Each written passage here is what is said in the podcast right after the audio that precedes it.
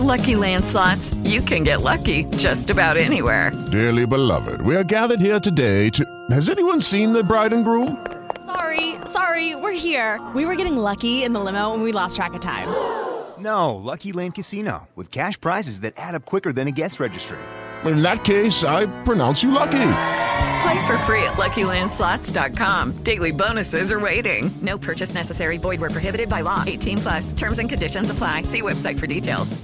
Hello, it is Ryan, and we could all use an extra bright spot in our day, couldn't we? Just to make up for things like sitting in traffic, doing the dishes, counting your steps, you know, all the mundane stuff. That is why I'm such a big fan of Chumba Casino. Chumba Casino has all your favorite social casino style games that you can play for free anytime, anywhere with daily bonuses. That should brighten your day a little. Actually, a lot. So sign up now at chumbacasino.com. That's chumbacasino.com. No purchase necessary. VGW Group. Void were prohibited by law. See terms and conditions. 18 plus. Every day, the future's getting closer. Welcome to Master the NEC, where we talk about the National Electrical Code and all things electrically related. My name is Paul Abernathy, your host, and welcome to today's podcast.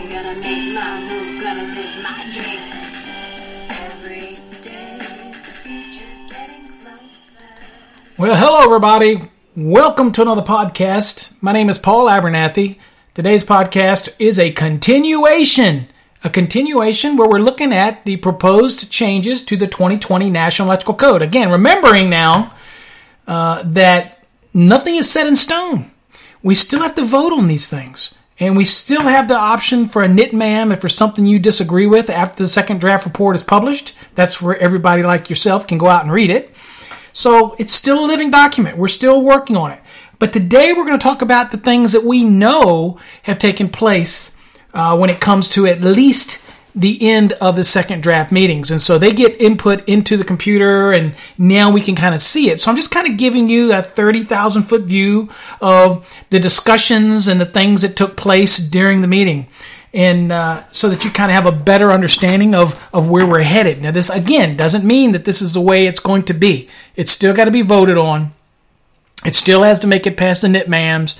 Uh, but if you're familiar with the code development process, you have what's in the 2017 code. If you didn't like it, you submit a public input to make a change as long as you substantiate the change. You can't just say there's something you don't like and we're going to kick it out. You have to justify it. Once you do that, we get together and we, we, we massage it, write it out, put it as a first uh, as a first revision, and then it gets published as a first draft. Then you, the public, get to see it again and say, "Well, I don't think that you made the change that I wanted, or I disagree with an action that y'all took." Then you get to submit what's called a public comment, and that's where we're at now. We've completed the public comment stage, and we just had the meetings where we took all the information that you individuals submitted and put it into a the document so now it'll be voted on because nothing happens until you vote. Once it's voted on, then it'll come out at what's called the second draft, and the public will get to see it. Then you get one more shot at it. We have what's called a NITMAM, and you get to, to argue your position at the NITMAMs uh, if you want to do that. So you get a bunch of bites at the apple in order to get the code the way you want it to be. Again, it's your code, however you want it. Uh, so with that said, we're going to now move on to Article 210. So a lot of significant changes that took place in 210. So we want to cover those. Uh, remember, we're looking at the way it is right now. Now, again, some of this stuff could be an error because they didn't put it into the system correctly. Uh, I found one in in an Article 200 episode, which was not what we agreed at the meeting. So I sent an email out to the individuals who can make that correction, and hopefully they get that correction made. Um, but at the end of the day, just wanted to be clear. All right. So the first one that we're looking at is an Article 100 definition that is going to be. Looks like we didn't cover this in Article 100 uh, because it's you know it's it's going to be moved over to Article 100. It appears, and that is dealing with the definition of what's called a dormitory unit. And it, what is a dormitory unit? Now let's look at. Now also I want to give you all of the SRs. Now, what the SR is, is the second revision number. This allows you, when the second draft comes out, you can go right to the SRs and you can see all the public comments that are associated with this change, as well as the committee statement. That's important. All right. So, this one here, the definition of dormitory unit is covered under SR 75 uh, 15. So, 7515. So when you look at that, you'll see that this one has to do with no less than five public comments. 421, 1375, 379, 528, 1378. All of these were submitted.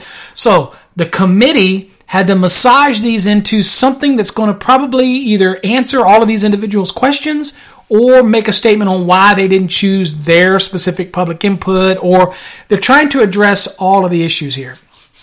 So, Here's what they said. The term, this is what the, com- uh, the committee stated. It says the term dormitory, dormitory unit is being moved to Article 100 as it is used in more than one location within the NEC and the use of the term is the same throughout. Okay, so you're going to see that what was in 210.2 is now going to be relocated to 100. Now, that's a lot of work for the coordinating committee because we just did a podcast and it didn't have that definition in there. So remember what I said? There's a lot of things that are going to be tied up in loose ends uh, at the end of the day. This is what the correlating committee does. Uh, and so here we're looking at one that's in 210.2, which is going to end up being in 100. And what is that? Dormitory unit. It is a building or space in a building in which group sleeping accommodations are provided for more than 16 persons who are not members of the same family in one room or a series of closely associated rooms under joint occupancy and single management with or without meals, but without individual cooking facilities. Okay, so each each dormitory unit doesn't have individual cooking, but you might have a main cooking location. But with or without meals is irrelevant to what the definition of the dormitory unit is to be. The key trigger here is and accommodations for sleeping that's 16 or more, uh, that type of application. Now, again, clarification was added. This is also based on public comment 1378, which is uh, also seemed to be the key driver here in, in order to be able to make this change. So, really, all you're looking at is a change from 210.2 is now moving it over to 100. Why do we do that? Because it's used in more than one article. That's the whole premise of why we move things to Article 100. Okay, so that is SR 7515 in case you're writing those down and you want to look at them. All right, the next one that we want to look at has to do under the grouping requirement. Oh, take that back. It does not. It's under 210.5. Sometimes the view of this thing on a computer makes it look weird, but it is dealing with the identification of branch circuits.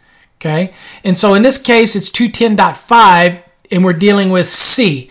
And C is identification of the ungrounded conductors. It says, ungrounded conductors shall be identified in accordance with 210.5 C1 or 2 as applicable. Now, the SR for this change, which I want to go on and give it to you now, the SR is 7525, and that's going to give you the history and what public comments were associated with this change. Now, there is a there is item number one, which looks like it's had to change. And here's what it says. So item number one is noted as branch circuits supplied from more than one nominal voltage system. Okay. And it says where the premise wiring system has branch circuits applied from more than one nominal voltage system. Okay. Each ungrounded conductor of the branch circuit shall be identified by phase or line and by. So no, notice it says and by system voltage class at the termination. It says connection and splice points in compliance with 210.5C1A. And of course, we, we haven't seen C1A yet, and B, which is below. Okay, now it goes on to add new language here. It says different systems within the same premise that have the same voltage system class shall be permitted to use the same identification. So obviously there was clarification needed to make sure that if I had a new system that was being added and there was an existing system there, if they are the same voltage classes, then that re-identification is not necessary. I could use the same identification as the existing. if that's what I want to do because they are the same voltage classes. Now, the A and the B, again, is that means of identification. A is means of identification shall be permitted to be by separate color coding, marking tape, tags, or other approved means. Okay, that's just giving you the method to distinguish the different voltage classes. Uh, and then, of course, B, it says posting of identification means. Uh, it says a method utilizing the conductors originating within each branch circuit panel board or similar branch circuit distribution equipment shall be documented in a manner that is readily available or shall be permanently posted. Notice that it says or shall be permanently posted at each branch circuit panel board or similar branch circuit distribution equipment. The label shall be of sufficient durability to withstand the environment involved and, uh, and shall not be handwritten. So it's got to be typed uh, or label maker or whatever, but it's got to you know durable enough to handle the environment to wherever you're going to put it, outside, inside, subject to UV, whatever it is. Uh, the C caveat here is A and B application is uh, you have to mark it in accordance with A, and you have to also meet the requirements of B. You could utilize the uh, documentation of this in another readily available location or you go on and do the labeling as it states it be. Either one is acceptable. Okay. Now, there is an exception to that rule. The exception says in existing installation where the voltage system already exists and a different voltage system is being added, it shall be permissible to mark only the new system voltage. Okay, and this is the same as we had kind of in the 2017. It said the existing unidentified system shall not be required to be identified at each termination, connection, and splice point in conjunction with 210.5 C1A or B. It does say that labels shall be required at each voltage system distribution equipment to identify that only one voltage has been marked for the new systems. The new system label shall include the words other unidentified systems exist on the premise. So this is that allowance that says, look, if I'm adding a new system and I have an old system, I don't have to go back and re-identify all of the termination splice points of the old system. However, I got to do the new system, but I need to put something on the old system that lets me know there's a new system and I have to let on the new system, I have to put something to let you know that there are other uh, un- un- unidentified systems exist on this premise. Okay, so this was a little bit of a an allowance that gave some leeway to something that's been around since 2005 NEC. So again, only real change here is to remind us up in the charging statement that if I have different systems uh, in the same premise, but they happen to have the same voltage class, then you can use the same identification for it as you do for the one as you do for the new one. Okay, it doesn't matter. And again, the SR for that is 7525, in case you want to go read the intent behind that. The next change that we have is dealing with 210.6. And more specifically, we're talking about C, and that is 277 volts to ground. And you see, all of this is an extensive change here. A lot of information uh, was added. Uh, and so the easiest thing to do here is to go look at the second revision and understand what really took place here. Okay? And the second revision is 7530. So if you go look at 7530, you're going to see that this is a combination uh, of public comments 2088, 446, 1313, and 463. Okay, so you had four different public comments that were making an effort here. Okay, so here's what the panel statement said, and this is basically uh, in order to they put them in order to improve the readability, the clarity of the requirements in 210.6c. All right, so what's the first thing? Old item number one was split into one and two in order to clarify and delineate between electric discharge and LED luminaires. So they simply broke those two out. Okay, they are two different aspects.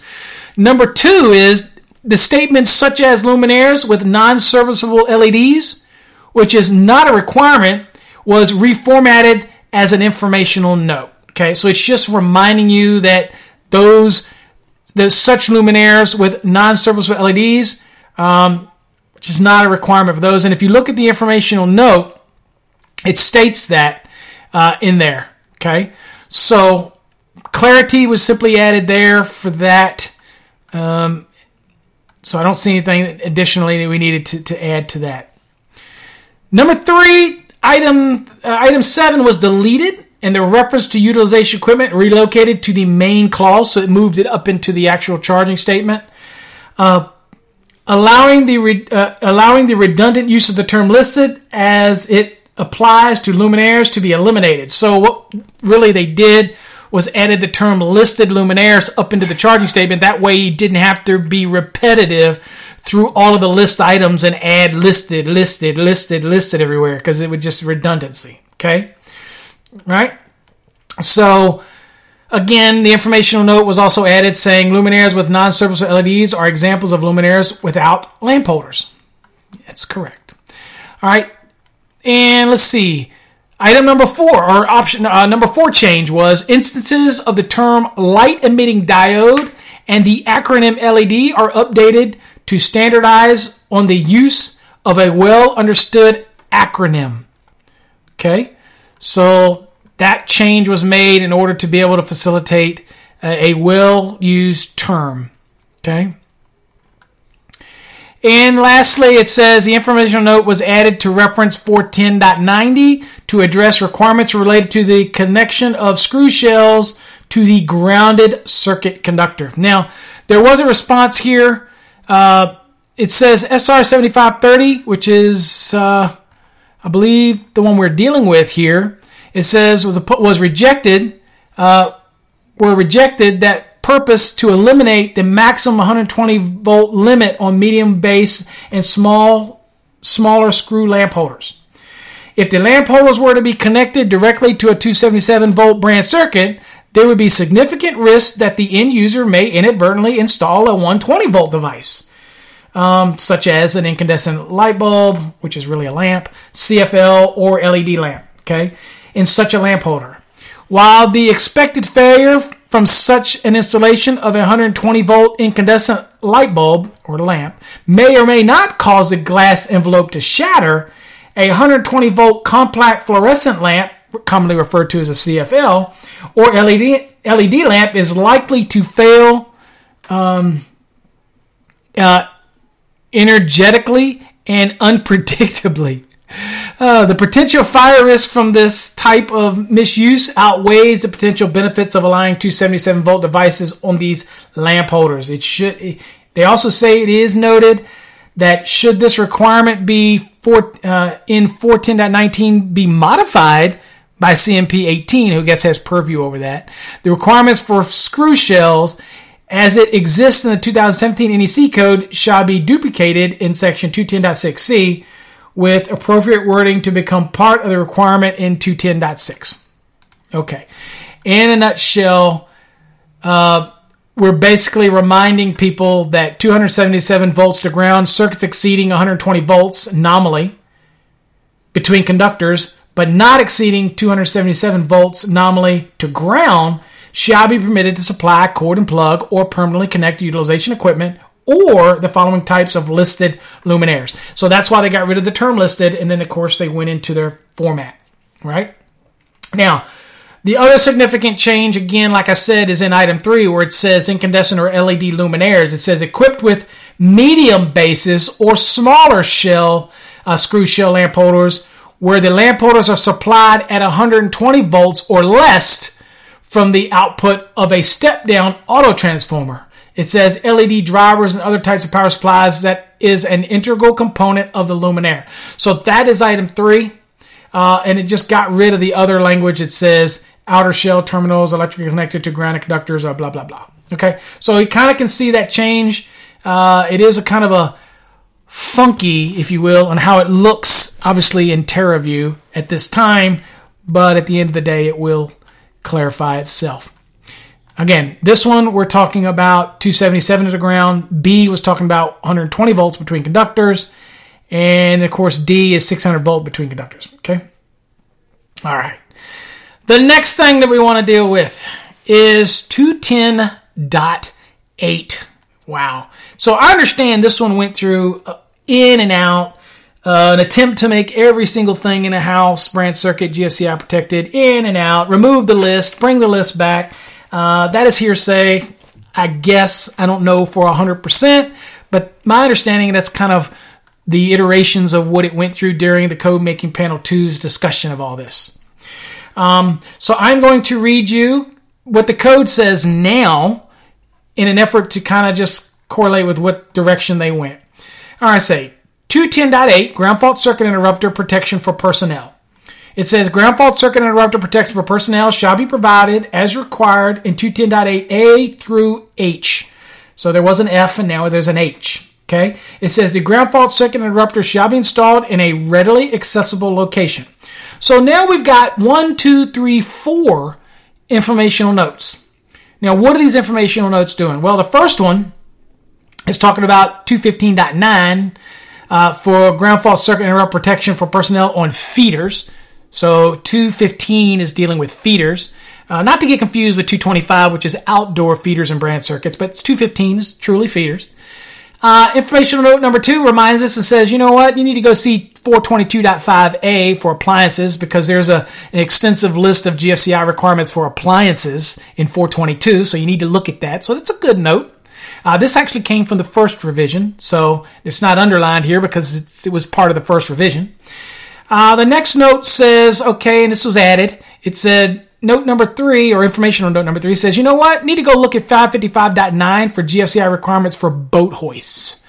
So this should remind you that we have GFCI requirements for boat hoists in 555.9. So that's a reminder there. Kind of good reminders. I like reminders. And then informational note number four is new. It says additional GFCI requirements for specific circuits and equipment are contained in chapters four, chapters five, and chapter six. Well, obviously, we have requirements for GFCI in chapter four, uh, chapter five, but again, like in six, to give you a classic example, we have requirement for GFCI protections on receptacle applications within six feet of the pools and and all these type of goodies. Um, and so those have their own GFCI requirements that are also added in there as, as well. So this is just a reminder. It's an informational note, but it says, hey, you know what? 210.8 is not the only place that deals with GFCIs. Okay. You also got some applications in chapters four, five, and six as well. So it's a good note. It reminds people. Um, also, it goes on to add here, and there is a little change, but it's just a word. It says, for the purpose of this section, again, when we say this section, we're talking 210.8. It says, for the purpose of this section, when determining the distance from receptacles, uh, from receptacles, the distance shall be measured as the shortest path that supply cord of an appliance connected to the receptacle would follow without piercing a floor, wall, ceiling, or fixed barrier, or the shortest path without passing through a window. Okay, so there are some changes here that you have to be aware of that are different than the 2017 code, and obviously correlating with the first revision because we have the the application of passing through a door Lucky Land Casino asking people what's the weirdest place you've gotten lucky? Lucky? In line at the deli, I guess? Aha, in my dentist's office. More than once, actually. Do I have to say? Yes, you do. In the car before my kids' PTA meeting. Really? Yes. Excuse me, what's the weirdest place you've gotten lucky? I never win and tell. Well, there you have it. You can get lucky anywhere playing at LuckyLandSlots.com. Play for free right now. Are you feeling lucky? No purchase necessary. Void where prohibited by law. 18 plus. Terms and conditions apply. See website for details. With Lucky Land slots, you can get lucky just about anywhere. Dearly beloved, we are gathered here today to. Has anyone seen the bride and groom? Sorry, sorry, we're here. We were getting lucky in the limo and we lost track of time. No, Lucky Land Casino, with cash prizes that add up quicker than a guest registry. In that case, I pronounce you lucky. Play for free at LuckyLandSlots.com. Daily bonuses are waiting. No purchase necessary. Void where prohibited by law. 18 plus. Terms and conditions apply. See website for details. which is no longer here anymore. Okay, and that would be also the provision of passing through a cabinet door is no longer in here. So important to keep that in mind. We have a subtle change there, and we'll look and see if that changes anywhere else. But really, you're going to see that. Let me give you an example. So in the 2017 code, if I had a receptacle underneath the sink, uh, and it was within six feet of the sink, but you had to penetrate the appliance ca- cord would have had to penetrate the cabinet door, then it didn't require that to be GFCI protected. However, in the 2020 code, we're going back to kind of what was in the 2014 earlier. Now, if that receptacle is within six feet, uh, then it would have to be GFCI protected because you can't no longer use the door in this allowance and because the door doesn't appear here anymore. Okay. And the reason it's not underlined here under the second draft is because it was taken care of in the first draft. Now, I am slightly confused if once the code comes out, it will probably all that took place in the first draft and the second draft will all be underlined. So don't worry. Right now, we're just trying to look for what changes took place in the second revision, which are changes to the first draft. That's what we're looking at. If that confuses you, sorry, you got to kind of follow the process. All right, so the next change we have is under that same 210.8, but it's A. And this is dealing with dwelling units. Okay? So, this would be, oh, I should add, the 210.8 change that we just talked about to the charging statement, that's under SR 7685. Okay? If you're writing these down for quick reference, looking up the code, uh, that's 7685. Okay, so the next one we're talking about is, is a change to dwelling units, and that's an A, and that is second revision 7697. And there are some changes here, um, kind of changes in how we apply things, and I'll talk about it a little bit as we as we cover it. All right, and then we'll look at the second revision first. But I'm going to look at it the way it shows it currently written in the code. Uh, it says dwelling units A, all 125 volt through 250 volt receptacles, so 120 125 and 250 mean we're talking about devices here. Uh, if it was 120, we'd be talking about the circuit, but we're talking about devices. So it says all 125 volt through 250 volt receptacles installed in the location specified in 210.8 A1 through 11 and supplied, okay, notice this and, and supplied by single phase branch circuits rated 150 volts or less to ground. So that's how we're measuring it. So it's a single phase and the circuits measured to ground, not phase to phase in this case. It's the single, any of the single legs measured to ground, okay, that are rated 150 volts or less to ground shall have ground fault circuit interrupter protection for personnel. Now remember, 240 volts between two, okay, but any one of those legs to ground would be 120. You, you see what I'm saying? And that would be 150 volts or less. You understand? So that's what we're trying to target. Okay, we're trying to target those 150 volts or less to ground. Okay, so they're the ones that we're targeting here. All right, so hmm, now let's see, and, and even those receptacles that are 250 volts receptacles, typically that is for use on a 240 volt branch circuit, and so any one of those to ground would be 150 volts or less. Okay. In other words, we're not trying to target the 277 to ground applica- application. Okay. All right. So let's look at these items. So number one is bathroom. That didn't really change. Number two is garage and their accessory buildings. No, no significant change there that I want to talk about. Um, number three, which is outdoors, and there is an exception to three. And exception to three says, look, receptacles that are not readily accessible and are supplied by branch circuits dedicated to snow melting, de-icing, or pipeline or vessel heating equipment shall be permitted to be installed in accordance with 426.28, 427.22. Generally, that's because they're they're not really going to be readily accessible uh, and things like that. So you know they got their own provisions, and that's an exception that you can use if we're dealing with an outside because this is an exception to three, which was outdoors and it meets the requirements of those specific sections within Article 426 and 427. Okay, that's what that is all about. The next one was crawl spaces at or below grade level. No big change there. The next one said finished and unfinished areas of basements. Um, that was changed. I think that came from the 2017, uh, no, excuse me, I think that came from the first draft language trying to incorporate both. And now what the code said is let's just make it basements. General basements. Now, at this point, it doesn't seem to matter whether it's a finished or unfinished areas of basements. It just says basements. That's it. Wow, that's a pretty dramatic change there because if I go back and look in the 2017 code, and I'm going to do it, and I want to look when it says it did say unfinished portions of basements It did not have anything to do with finished. So finished was added in the 2020 first draft stage, and it's been clarified into saying, why say both finished and unfinished when we're talking about a basement. there is either a finished or an unfinished basement. Um, so at this point, it's just basements. Now, there is an exception to that rule. Again, like always, for fire alarm and burglar alarm systems, shall not be required to have ground fault for obvious reasons. And of course, there's an informational note sending you to 76, uh, 760 for that application. Um, it also goes on to say here that receptacles installed under the exception to 210.8A5, which is what we're talking about for fire alarm and burglar alarm, shall not be considered as meeting the requirements of 210.52G. In other words, they're there because they're for the fire alarm or burglar alarm, right? They're not there to meet any of the requirements of G.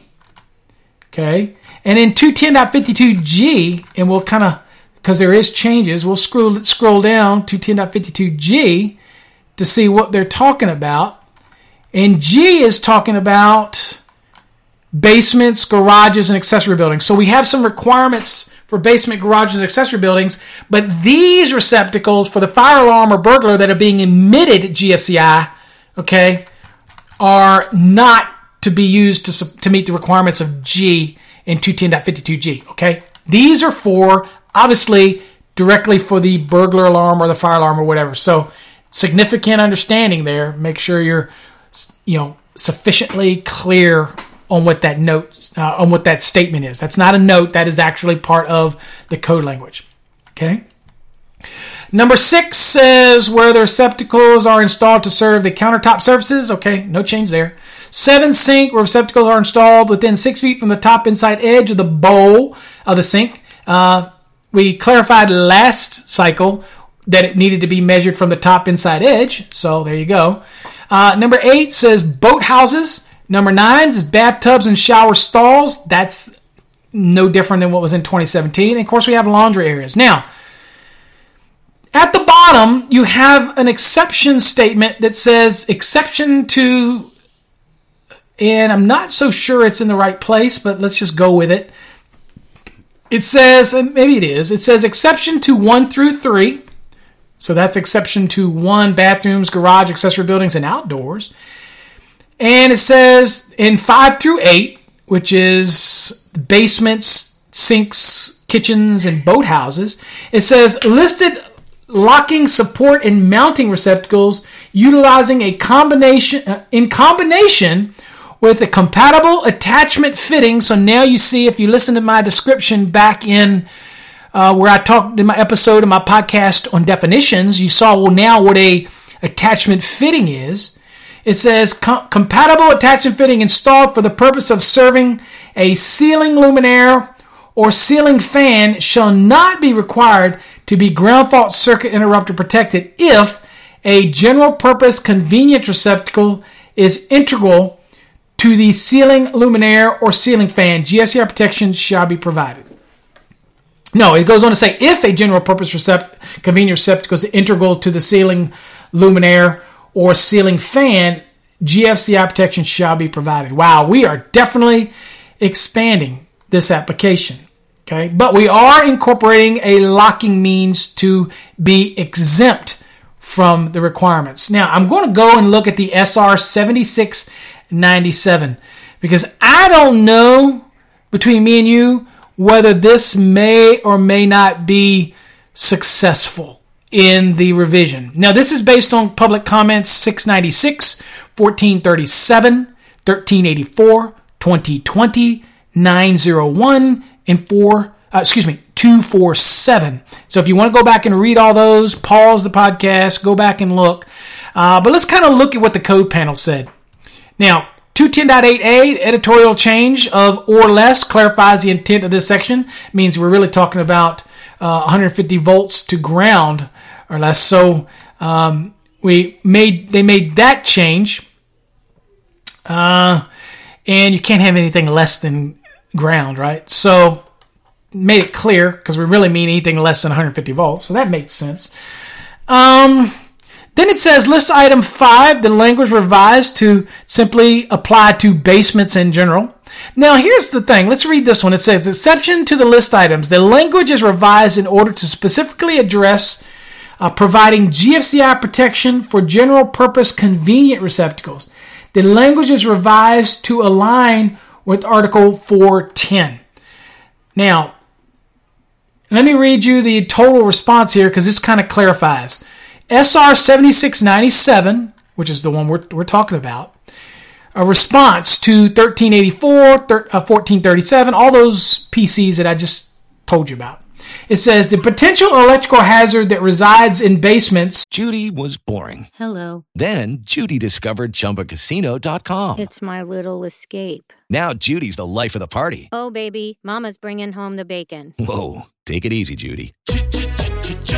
The Chumba life is for everybody. So go to ChumbaCasino.com and play over 100 casino style games. Join today and play for free for your chance to redeem some serious prizes. ChumbaCasino.com. No purchase necessary. Void where prohibited by law. 18 plus terms and conditions apply. See website for details. are not eliminated by establishing a demarcation of finished compared to unfinished. In preventing moisture hazard existing with the person being in contact with damp floors, dependent on flo- uh, floor type, and then interacting with the electrical system. Response to 401. This is another response to adding the exception. It says the proposed additional text in item 6, item 7, and item 9 does not add clarity. So whatever they wanted in 401, they did not accept. Okay, so they're just telling the public comment did not accept that portion of it. So that was purely rejected that. Um, the deletion of single phase in the lead paragraph will would extend the requirement to three phase receptacles, and this and this is new material. Okay, so they didn't want to have the new material, so they left the, the reference to single phase the application here. Okay, so I don't know. This one might make it. It might not uh, make it hard to. You know, we're going to have to see where this goes. But they definitely added the exception to one through three and five through eight, and exception to ten dealing with listed locking support and mounting receptacles, uh, utilizing a, com- a combination with compatible attachment fittings installed for the purpose of servicing a ceiling luminaire or ceiling fan shall not be required to be GFCI uh, GFCI protected.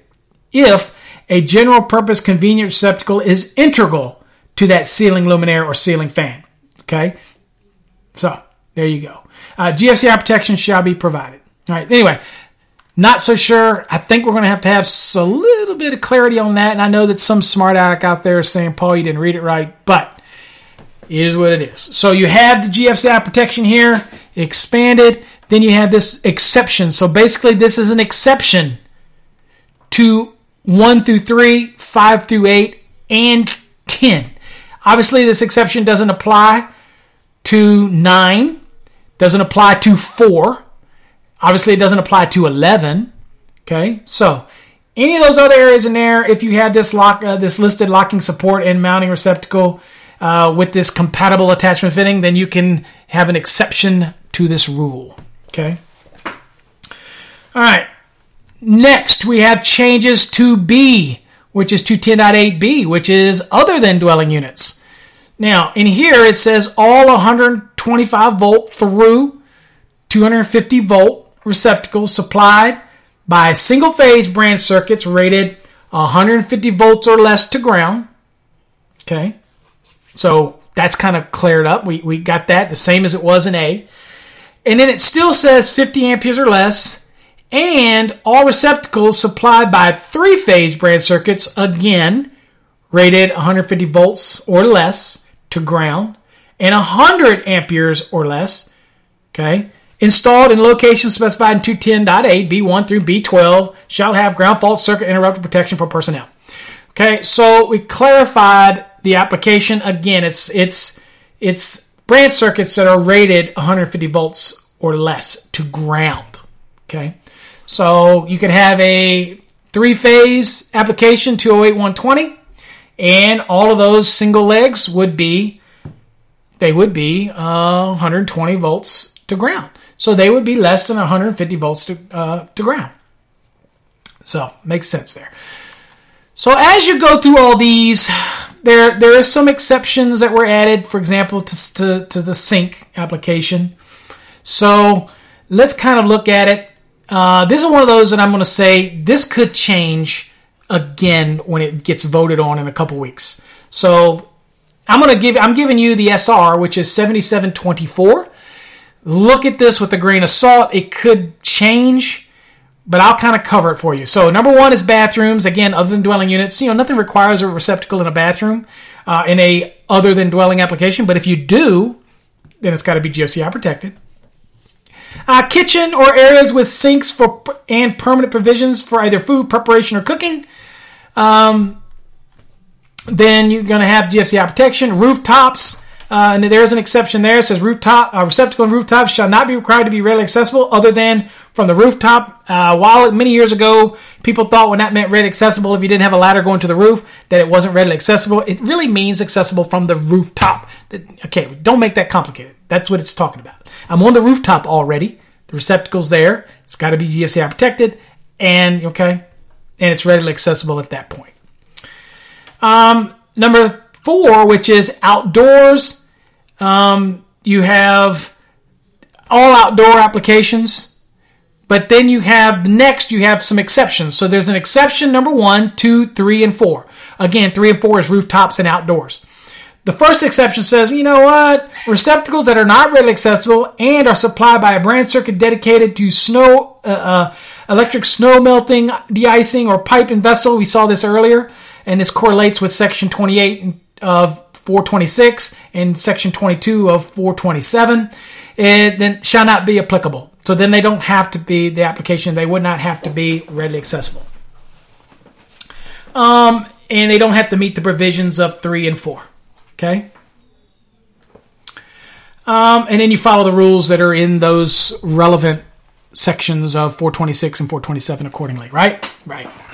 And then, uh, let's see, exception number two is to item number four alone, and that's the outdoors. It says in industrial establishments only, so keep that in mind. I get a lot of people call me about that when because it's the same thing in 392 when you can run single conductors in a cable tray. People think you can do it everywhere, and you can only do this application in an industrial establishment. Okay. Um, other than that, a cable tray is designed for cables. Okay. But anyway, if it was an industrial establishment, then I could use single conductor. Uh, but okay, that's a different topic. So let's stay on topic because I got ADD, whatever. Boy, I get off on all kinds of things. So here it's saying, okay, if you're in an industrial establishment only, we're looking for an exception to the GFCI requirements for number four, which is outdoors. It says where the conditions of maintenance supervision ensure that only qualified persons are involved, an assured equipment grounding conductor program as described or specified in 590.6b2, if you have that program, then it shall be permitted for only those receptacle outlets used to supply equipment that would create a greater hazard if power is interrupted or having a design that is not compatible with the GFCI protection. So you might have that application up in 590, and because of that, we're going to have an exception to not have to have GFCI on the outdoor receptacles, but you need to meet the rules in 590.6b2. Okay, and so that's all it is. So without the exception, all outdoor receptacles, 125 volt through 250 volts, are going to be uh, GFCI protected. Okay, and of course the voltage caveats that you're dealing with. Uh, the next is sink. Uh, again, we're dealing with other than dwelling units. We're in the B of 210.8. And it says where receptacles are installed within six feet from the top inside edge of the bowl or the sink. Exception to number five. We have one exception here. Uh, well, we have two, but this is the first one. It says in industrial laboratories, whatever that is, receptacles used to supply equipment where removal of the power would in- induce a greater hazard shall be permitted to be installed without GFCI protection. Okay, so in industrial laboratories, we could be doing some kind of experiment, lab, whatever, and the loss of power could cause some reaction that's volatile and it could create a hazard. And we don't want to create a greater hazard. So this is an exception to that uh, application of where you might be near the sink because a lot of times you have these sinks that are right next to the uh, where the Bunsen burners might be or whatever it is on the sink. So there's an exception. It only applies to industrial laboratories. Okay, so that's that. Exception number two says receptacles located in patient bed locations of category two, that's your general care application, or category one critical care spaces of healthcare facilities shall not be permitted to comply with 517.21. Okay. Um, I probably would have worded this different. I probably would have said category one critical care space uh, in a, uh, of uh, of uh, I would have said critical care uh, category one spaces of healthcare facilities for critical care or category two general care. Um, I guess it seems to me that category one should be ahead of category two in this. Not that it matters, right? Doesn't matter. Anyway, they're both here, and so you have these application, um, but it's just telling you that receptacles located in those patient care locations of a category two or category one uh, spaces um, for healthcare facilities shall be permitted to comply with 517.21. Okay, shall be permitted to comply with 517.21. And the, and significant thing of that is is because 517.21 had a dramatic change in the 2020 revision process. So you got to go look at 517.21, which is titled Ground Fault Circuit Interrupter Protection for Personnel in a Category 2 or Category 1 critical care or you know general care spaces. So receptacles shall not be required in bathrooms and toilet area. So you kind of kind of takes you back to that. Okay, so that's what we're talking about here. Okay, so just to be aware that it correlates with the change that took place in 517.21. So basically, that's just saying, look, 517.21 says they're not required. Here, they're saying they're required. You got to have an exception to be able to get rid of the general rule. And all it's doing is referencing the application of 517.21 and that gives you all the rules. Um, number six says indoor damp and wet damp locations. Um, hmm, might be a little redundancy there, but I- Judy was boring. Hello. Then Judy discovered ChumbaCasino.com. It's my little escape. Now Judy's the life of the party. Oh, baby, Mama's bringing home the bacon. Whoa, take it easy, Judy. The Chumba life is for everybody. So go to ChumbaCasino.com and play over 100 casino style games. Join today and play for free for your chance to redeem some serious prizes. chumba ChumbaCasino.com. No purchase necessary. Void where prohibited by law. 18 plus terms and conditions apply. See website for details. I think they want to talk about indoor damp and wet locations, so it might be a little clearing up that we need to do for the correlating committee, but I'm sure they'll take care of that. Uh, number seven, locker rooms and associated shower facilities, no change there. Number eight, garage, accessory buildings, service bays, and similar areas other than vehicle exhibition halls and showrooms, which don't have to comply with this. Uh, crawl spaces at or below grade level didn't change, and then unfinished areas of basements. Remember, we're in other than dwelling right now, so. And then there is an exceptions again.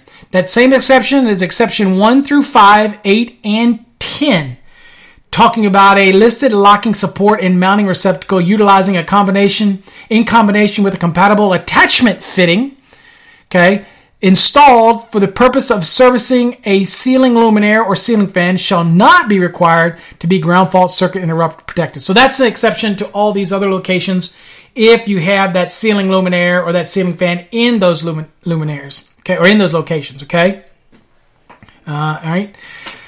Uh, now, it also goes to say, well, you know what? If by chance the general purpose convenience receptacle is integral with the ceiling luminaire or ceiling fan, GSR protection shall be provided. So, tells you when you can't, but then again, it reminds you that if these are convenience receptacles and they're integrated with the luminaire or the ceiling fan, then GFCI protection is going to be required.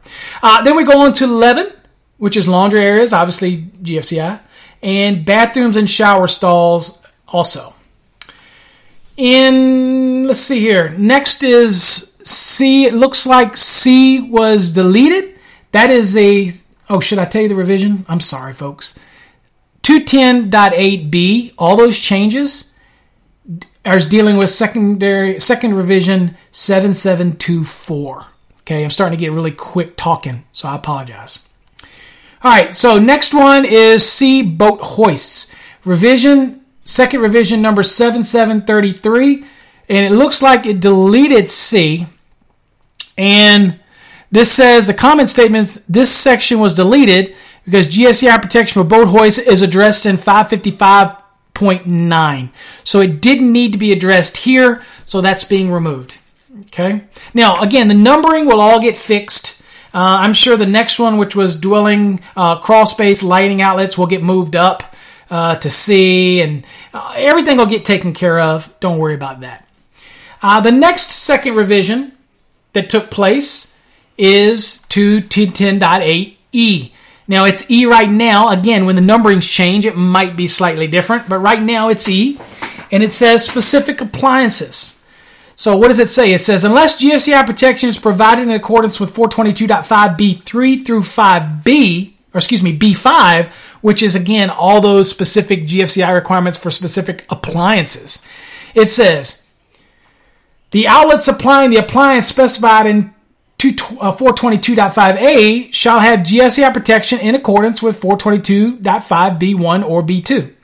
It goes on to say where the appliance is a vending machine, and of course we have no definition of what a vending machine is anymore because we can get that from the UL standard for vending machines. I guess we don't need that anymore.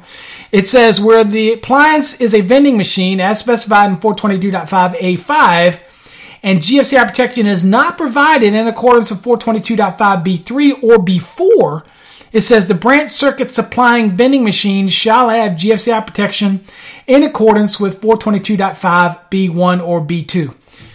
sounds a lot of redundancy back and forth in there, but I guess they're trying to say, hey, you need GFCI protection on the vending machine. And I would assume it can be on the branch circuit, it can be in the cord, usually somewhere with 12 inches of the end of the cord, uh, something like that. But that's your revision.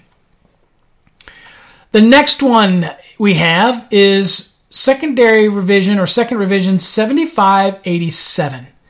And this is equipment requiring servicing. And it's titled that, and it says GFCI protection shall be provided for the receptacles required by 210.63. Now, be honest with you, I thought that this was located outdoors anyway. So I would have thought it had to be GFCI protected.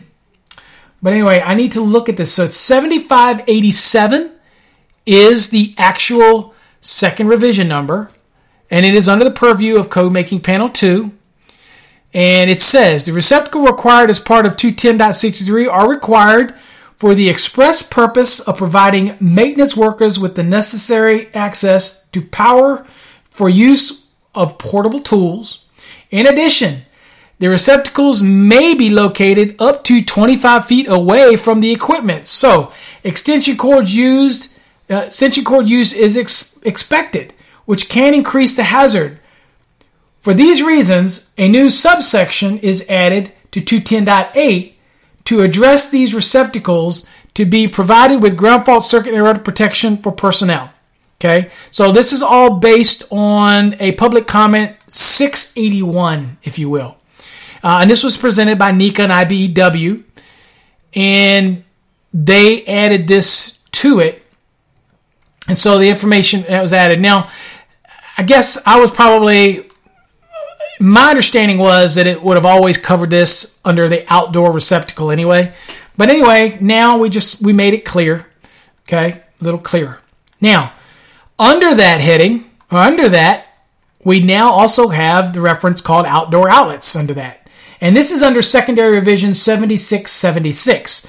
And this is what it says it says outdoor outlets. It says all outdoor outlets for dwellings, other than those covered in 210.8a, exception to 3, uh, that are supplied by single phase branch circuits rated 150 volts to ground or less, 50 amperes or less, shall have ground fault circuit interrupter protection for personnel. Exception Ground fault circuit interrupter protection shall not be required on lighting outlets other than those covered in 210.8D. Okay, now of course the ones in D are dealing with the crawl space lighting outlet.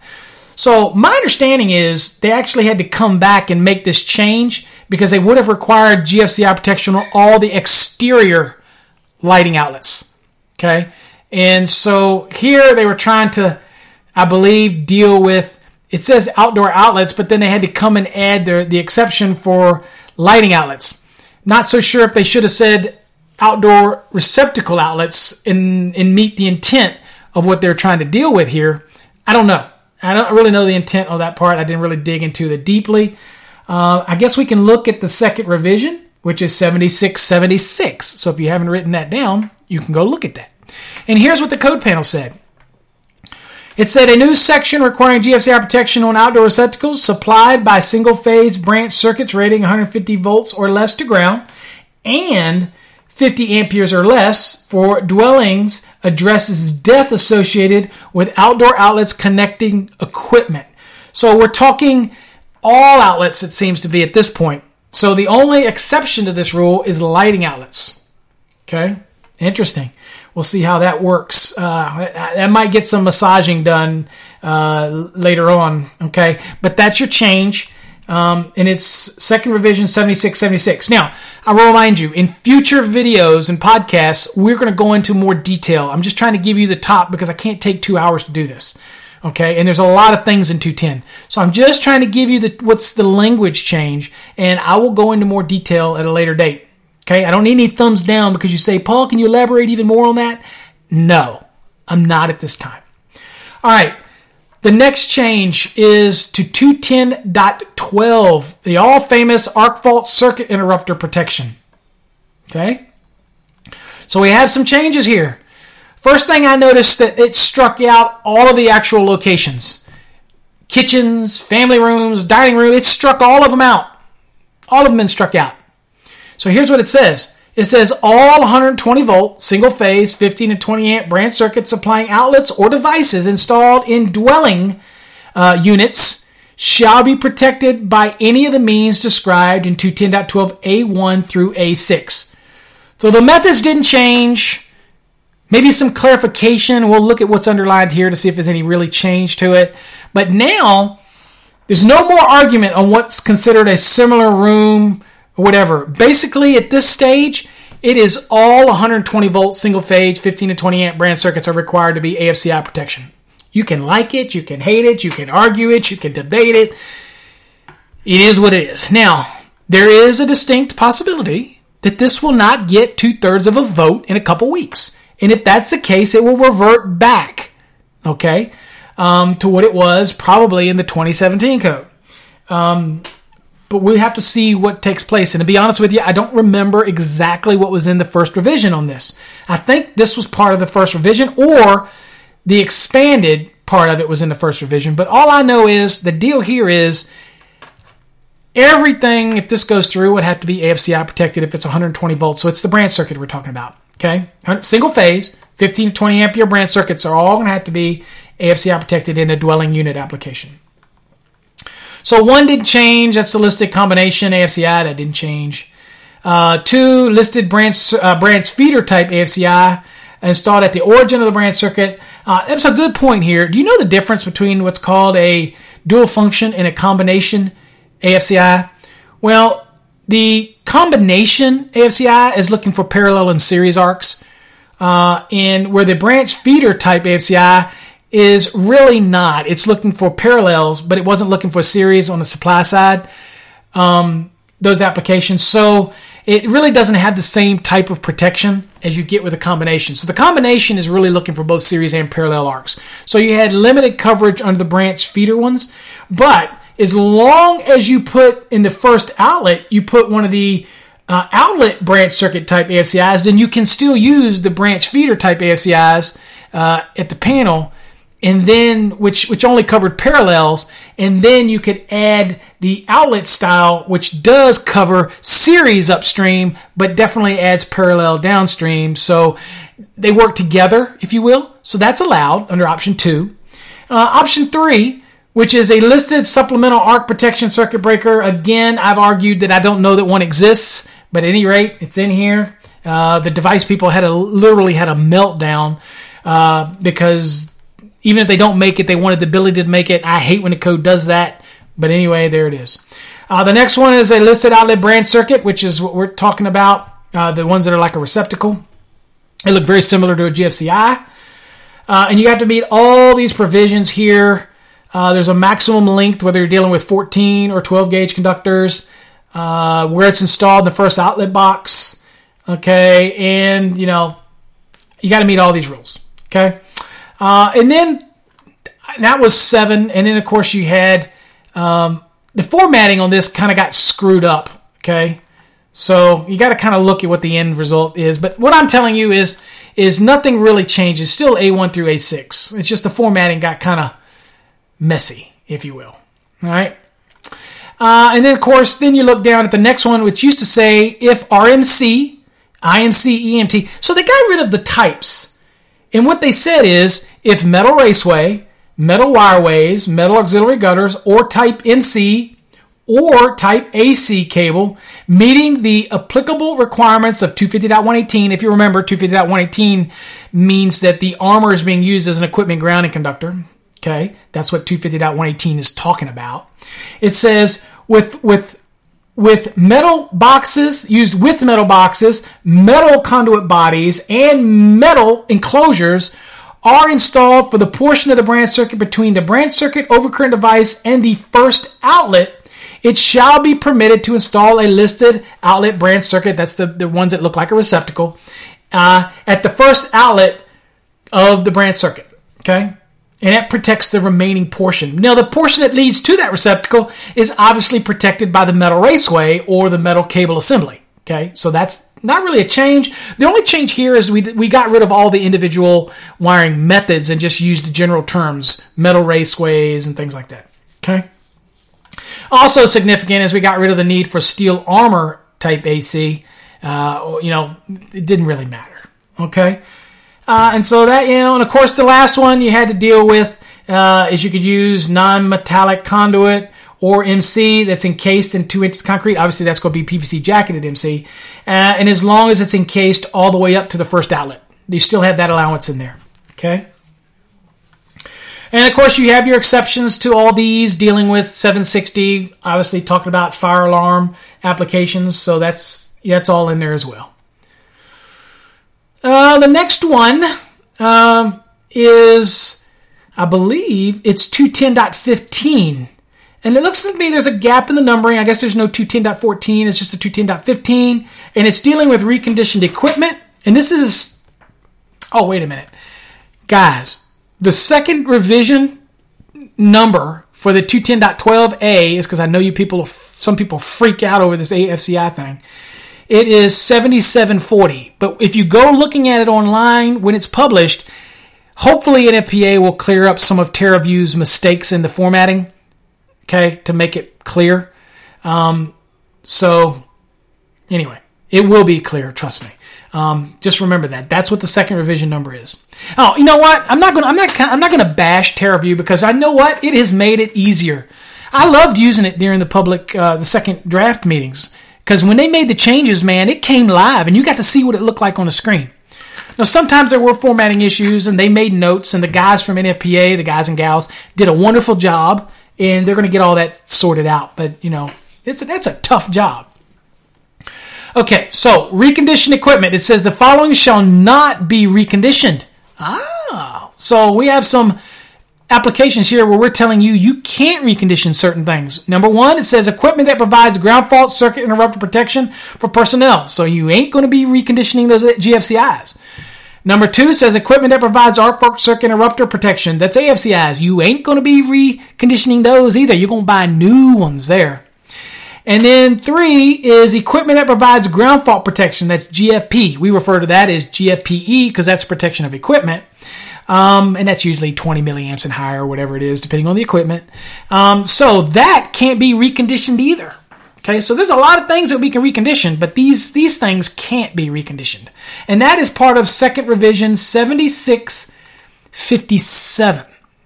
Okay, and uh, I don't know who that actually came from. That looks looks like that's from the panel, uh, but it looks like it's supposed to be a new section 210.13, but in here it's listed as 210.15. So who knows how that's going to work out. I just want to give you the heads up, okay? What's coming. All right, 210.19 Conductors, the minimum ampacity and size. So we have a revision to A1. Okay, hopefully we're going to try to make some clarity to this because I did a a video and a podcast called Derating Demystified, and so we're just kind of clearing up some things, uh, making getting rid of some verbiage that makes it more complicated. Maybe let's see what they did here. So the second revision is 7752. So write that down. Uh, 7752 is dealing with the change to 210.19a1. So if you're one of those guys that are doing documents for uh, your locality or maybe you're writing an article for magazines, kind of tells you what's changing here. Um, it says, number one, uh, 210.19a1 general, it says branch circuit conductors shall have an ampacity not less than the larger of 210.19a1a or a1b. Okay, so not larger of the two, so I'm allowed to do two each one. And it used to say, and shall meet the equipment termination provisions of, you know, blah, blah, blah. Now it just says the larger of 210.19a1a and a1b and comply with 110.14c for equipment terminations. And remember that we're dealing with 110.14c is talking about 60 ampere, I mean 60 degrees, uh, and we're talking with uh, a 75 degree rating of the terminals. Remembering that 90 degree ratings uh, can be used for adjustment and correction. Okay, but we always have to worry about terminal limitations. So this is a shameless plug. Go and listen to my video. Watch my video on derating demystified to learn the understands how you use 210.19a1a versus a1b. Okay, and okay, and not larger than either of those. All right, so the first one, there was no change. Again, remember that non continuous loads uh, at 100% and 125% of continuous loads, that did not change. Uh, I don't see anything changing in here except for the the exceptions. It says exception number one to 1A. So this exception number one only makes an exception to 1A if you're utilizing 1A because you have to go between A or B. Okay? So A says if the assembly includes an overcurrent device protecting the branch circuit is listed for 100% operation.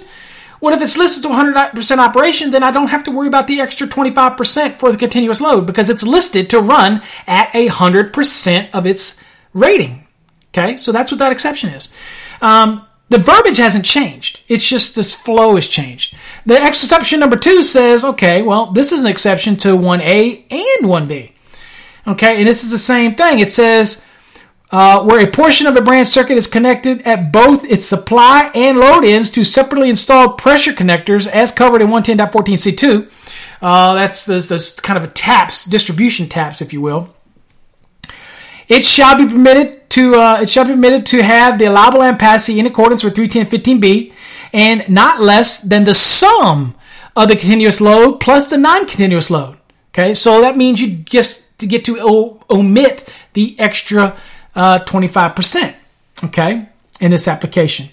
Uh, it says no portion of the branch circuit installed under this exception shall extend into an enclosure containing other than branch circuit supplied or the branch circuit load termination. So let me give you an example. This is from two panels. It goes up into a junction box. You have taps or devices that are designed, uh, pressure connectors that are listed under 110.14c2. At that point, from there, from the one point to the other point of those conductors, and we're dealing with branch circuit conductors, they do not have to take into account the additional 125% because the termination limitations aren't there like you have on devices, like overcurrent devices. Okay, so that's what this means. All right. Um, it, what it really means is the conductor that's going from the breaker up to that junction box is probably going to be sized at 125% of the continuous and 100% of non-continuous. Once you get to that pressure connection, there. From there to the next pressure connection, which is downstream, only has to take into account 100%. That's the sum of the continuous and the non-continuous load. Once you get to the other end, you have that connection, okay, that pressure connector. From there down to the breaker, then you have to kick back in the 125% of continuous and 100% of the non-continuous. Okay, that's all that provision is saying. Just the numbering's changed a little bit. Uh, and if we want to look at the SR, that is 7752. If you want to look at some of the history on that. And here's what the panel said. The panel said the text in 210.19a1 is revised to read and shall comply with 110.14c for equipment terminations to comply with the style manual and remove the phrase provisions of. So that's all they really did is we're trying to get away from the use of provisions of. Okay, which the style manual, which if you've never downloaded that, it's free. It's on NFPA's website. You can learn a lot of things about things that we removed from the NEC because of being in violation of the style manual of how we write it. So this is another example. So provisions of were removed throughout the code. Uh, text is added to clarify the, the items to which the exceptions apply. For example, the text to 1A is added after exception number one, and the text to A1 and B is added after exception number two, just to add clarity to which ones of these exceptions that they apply with. Okay? And that correlates with the public comment 847 that was submitted. And the individual that submitted this was, hey, guess what? It was the correlating committee. And this probably was a result of something I sent to a couple individuals based on that derating demystified video I did, there was some things that weren't really clear, but now it seems crystal clear. Okay, let's move on. Everything else up to this point doesn't look like changed. Ah, now we get down to 210.52 dwelling unit receptacle outlets, and we have a change. Now, this is an SR, if you want to write this down. It's SR 7601. Now, incidentally, this SR itself uh, was done based on, uh, again, something that was submitted uh, during the pro- process. Uh, and it resulted in 7601. Now, it could have been from committee members looking at other public comments and, and doing what's called a reject but see and coming up with this. Who knows? But it was changes that were made by Code Panel 2. Now, the changes that we're going to see here in a second, the Code Panel says that the wall switch was changed to listed wall mounted control device to be consistent with changes that were made in the first, vision, the first revision in 210.70A1. So, a whole different area of the code, 210.70A1, had made a change from wall switch to actually listed wall mounted control devices, because that's basically what it really is. And to correlate that, here at the public comment stage, the committee made that change for clarity here and you know to make it be consistent. So that's what was done. So in this case you'll see that item number two says controlled by a listed wall mounted control device in accordance with 210.70a1 exception number one. Now that's why it was significant because when they made the change in 210.70a1 back at the first revision stage of the 2020 cycle, this would have made reference to a, a listed wall switch and that's not what it said in 210.70A1. So again, just editorial in nature uh, and to correlate with a change that was done in 210.70A1, exception number one. Okay? So that was really the only significant change there. The next change that we're dealing with is kitchen receptacle requirements. All right. So this is item C. Okay. Nope. take that back. Nope. I am so sorry. It is not. Boy, sometimes it's hard to read these things. The change is in 210.52C, countertop and work surfaces. Ah, okay. So it's not having to do with kitchen receptacle placement. It's having to do with countertop and work surfaces. Now let's read it here. It says, now because we had some dimensions placed in here a little bit, it says, in kitchens, pantries, breakfast rooms, dining rooms, and similar areas of dwelling units, receptacle outlets for countertop and works uh, and work surfaces that are 12 inches or wider. Okay, so that's underlined. So that's an addition here to the second uh, draft stage. Uh, that are 12 inches or wider shall be uh, installed in accordance with 210.52C1 through C3 and shall not be considered as receptacle outlets required by 210.52A. Okay, what does that mean? Well, we have the general requirements that are required in 210.52A for spacing. Okay? You remember the old rule, 6 and 12 foot rule? We like to say that no point along the wall is more than 6 feet from a receptacle. We have that general rule. That's 210.52A. Okay? But you have some of these countertop and work surface areas that are not to be considered as a receptacle required in 210.52 as far as the count goes and as far as spacing.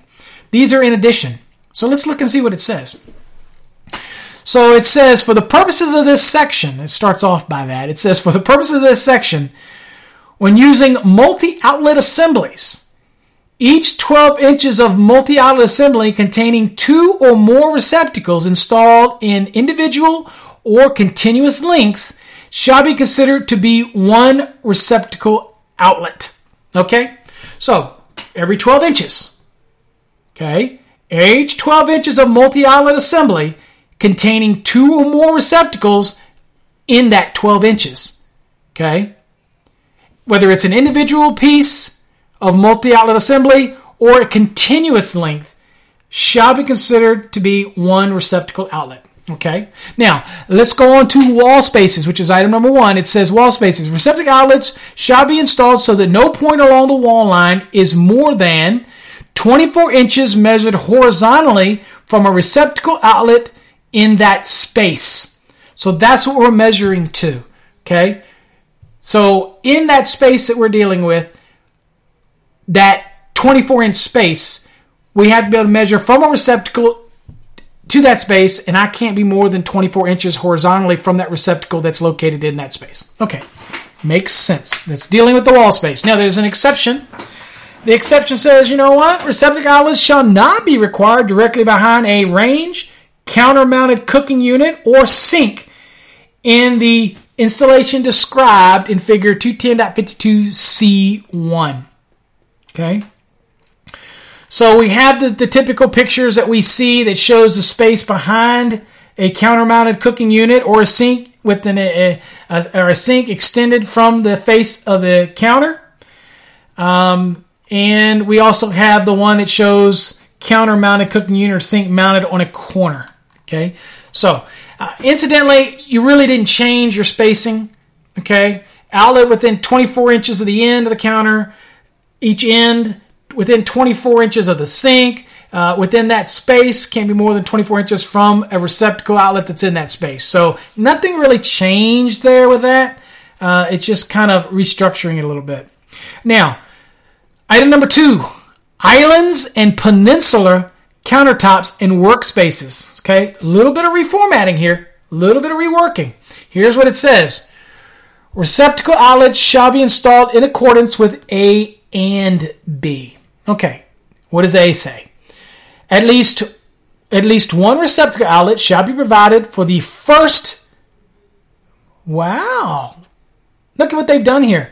It says the outlet at least one receptacle outlet shall be provided for the first 9 foot 9 square feet or fraction thereof of the countertop or work surface. A receptacle outlet shall be provided for every additional 18 square feet or fraction thereof of the countertop or work surface.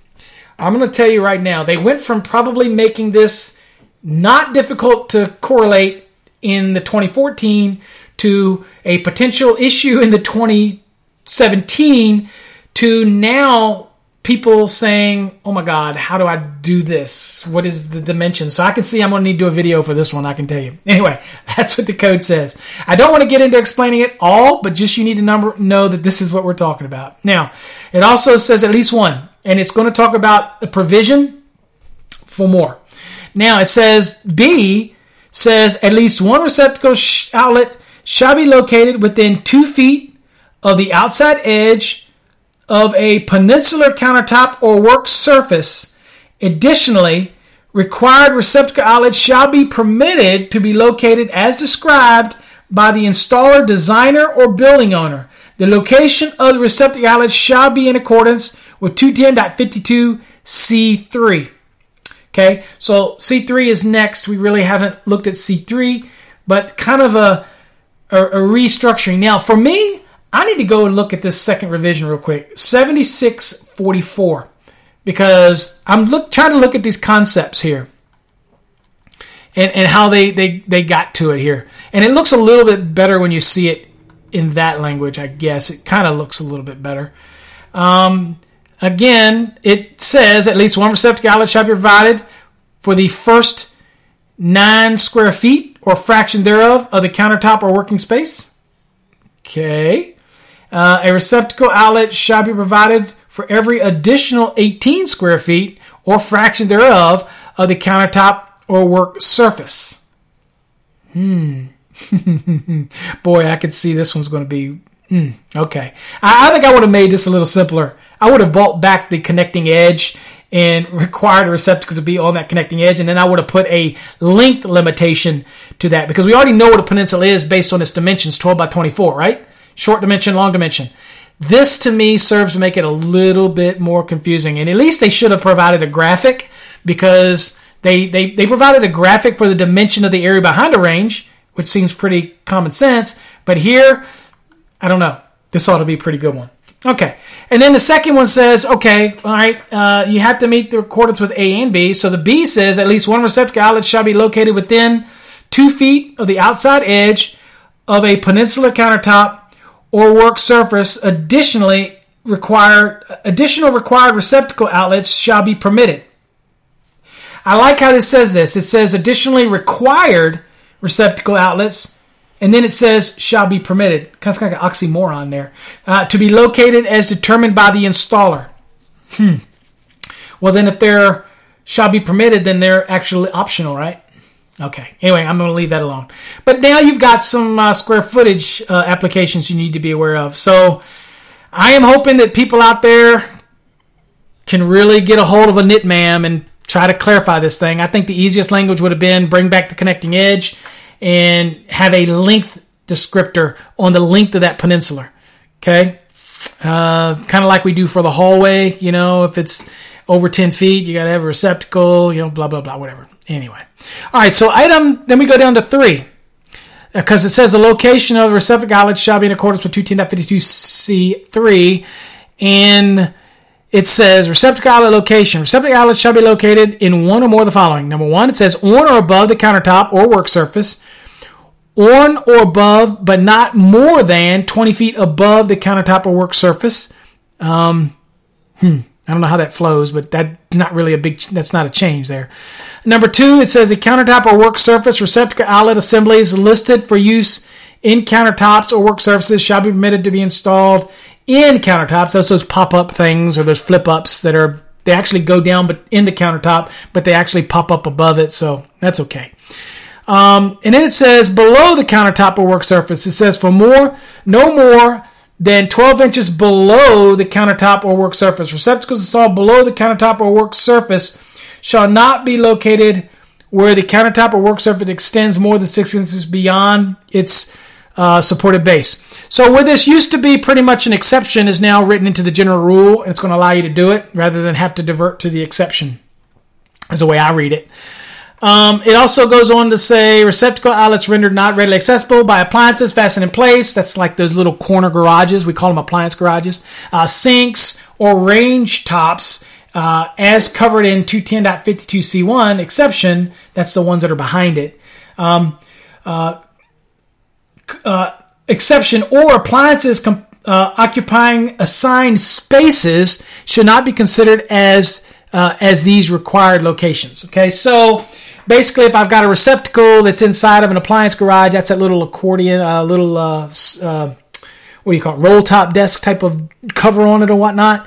That receptacle in there is not meeting the spacing requirements. Okay, that's just in there, so that's addition. Okay, that's an addition.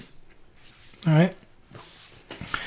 Uh, then we also go on to informational note number one. Just remind you that 406.5e, 406.5g for installation of receptacles in countertops, 406.5f, 406.5g for installation of receptacles in work surfaces, you know, blah, blah, blah. I personally am not sure. I don't know. I I can't think that I, I'll be honest with you, I don't know that I agree with this one as far as their square foot calculation. Um, but anyway, there it is. I'm going to move on before I say something I don't want to say. All right, let's move on. All right, so the next we're going to talk about 210.62, which is show windows. Okay, so basically it is states that. Um, no, wait a minute. We're not going to talk about 210.62. Sorry about that. That is show windows. That was not a change. It's 210.63, which we talked about earlier. There is a revision to 210.63. It's just used to say areas where uh, areas where required. God, I don't even know what it used to say. Hold on, let's pull up the code because I'm looking at what it was. So you have to remember that what happens is the code is one thing, then it goes to the first draft, and then it goes from the first draft to here, and things change. So 210.63 in the 2017 code said heating, air conditioning, and refrigeration equipment. Okay, it has morphed, and really, what was this for? It was for servicing. I mean, that's what it was for. So in the first draft, it referred to the servicing. Now it's clarified it even more and it says equipment requiring servicing. Okay? And it says a 125 volt single phase 15 or 20 amp rated receptacle outlet shall be installed at an accessible location uh, within 25 feet of the equipment as specified in 210.63a and b. So we've broken it up now. That's what the first draft did. Kind of broken it up. And now we're kind of refining a little bit. So A deals with those heating, air conditioning, refrigeration equipment. So that was the genesis of the original uh, requirement in the 2017 under 210.63. Here it says the required receptacle outlet shall be located on the same level as a heating and air conditioning and refrigeration equipment. So same level. It says the receptacle outlet shall not be connected to the load side of the equipment branch circuit disconnection means. Okay, so basically it's saying I don't want it to be connected to the load side of the disconnection means for the air conditioning, heating, or refrigeration equipment. Okay, that's not what they want you to be able to do with it. Okay, it's its it's its own receptacle outlet that could be fed off of another branch circuit, but it is not to be tapped on the load side of the equipment's branch circuit disconnection means, like a HVAC unit outside, uh, things like that. Uh, there is an exception. The exception said a receptacle outlet shall not be required at a one and two family dwelling for the service of an evaporator cooler. Okay, very used a lot in the South. Um, basically, it's just water that is pushed through material. Fans blow through it, and it's it's cools based on evaporation, um, not a heat pump. It's not not what we're talking about. Okay, just an evaporative cooler. Uh, I've seen a lot of these on the roof in Georgia and things like that. Okay, because they have a lot of high humidity and things like that. And now B is other electrical equipment. And this kind of brings together something, and it says, okay, well, uh, it uh, says other electrical equipment. It says in air in other than one and two family dwelling units. So that's what this one is dealing with. It says the receptacle outlet shall be located as specified in 21063B1 and B2. So if it's indoors, you have service equipment indoors, then it says a required receptacle outlet shall be located within the same room or area as the service equipment. So it's got to be in that same room. Okay. You still have the charging statement, okay, which is within 25 feet. That's no different, but it's got to be within the same room. No different than it was before, to be honest with you. Uh, here, it's just clarifying. Now, it used to say outdoors too, but that one was deleted in 2017, so we didn't have that. Now, it also goes on to say number two, which is B2, it says indoor equipment requiring dedicated equipment space. Okay. It says where equipment other than service equipment, so whatever equipment other than the service equipment, requires dedicated equipment space as specified in 110.26e and we talked about that when we went over the 110 requirements. It says the requirement, the required receptacle outlet shall be located within the same room or area as the electrical equipment and shall not be connected to the load side of the equipment's branch circuit disconnection means. Okay. So again, this is having to do with how you derive this from indoor equipment, uh, requiring dedicated equipment space. Okay, so I've got that equipment, I require that dedicated space. I cannot come off of the load side of that equipment's branch circuit to be able to make that application. Okay, uh, the disconnection mean I can't come out of the disconnection mean and do that. All right, all right. So that's your change in 210.63. There's an A and a B now. How exciting is that? All right, so barring any changes, remember we have votes that are still going to come up, and it has to have two thirds of a vote for all these things to make it in the code. Um, some of the things here, I hope they look at a little clearer. Hopefully, the correlating committee looks at most certainly looks at the Peninsula Island one and tries to clarify that. I don't think they did any effort to clarify it. I think they, I don't know, it seems more confusing. Now, I can explain it, and I'm going to do some graphics for it to make it clear for people. Uh, I don't want to get into that now. Uh, you just have to know how to measure square foot and you know where's the demarcation on that and whether you know obviously they got rid of per, the perpendicular wall so i don't know we'll have to see how that works out um, I applaud them for attempting, but I don't see where they made clarity here. I think it is. I think it was simple. You could have made it simple. Bring back the connecting edge and put a length requirement on the peninsular. It's simple. Okay, I'm sorry. I'm being fair.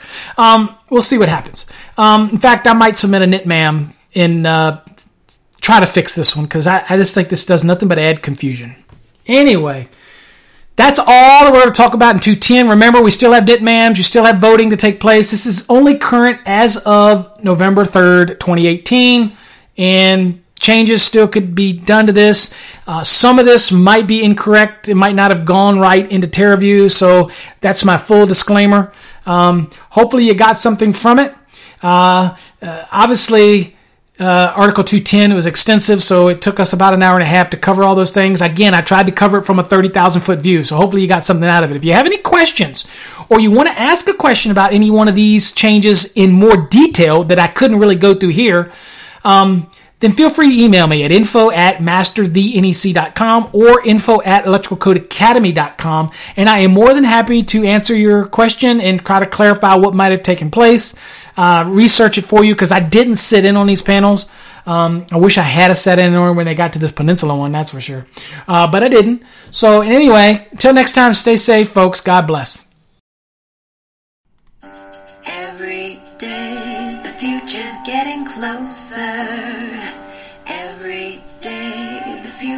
Looking bright.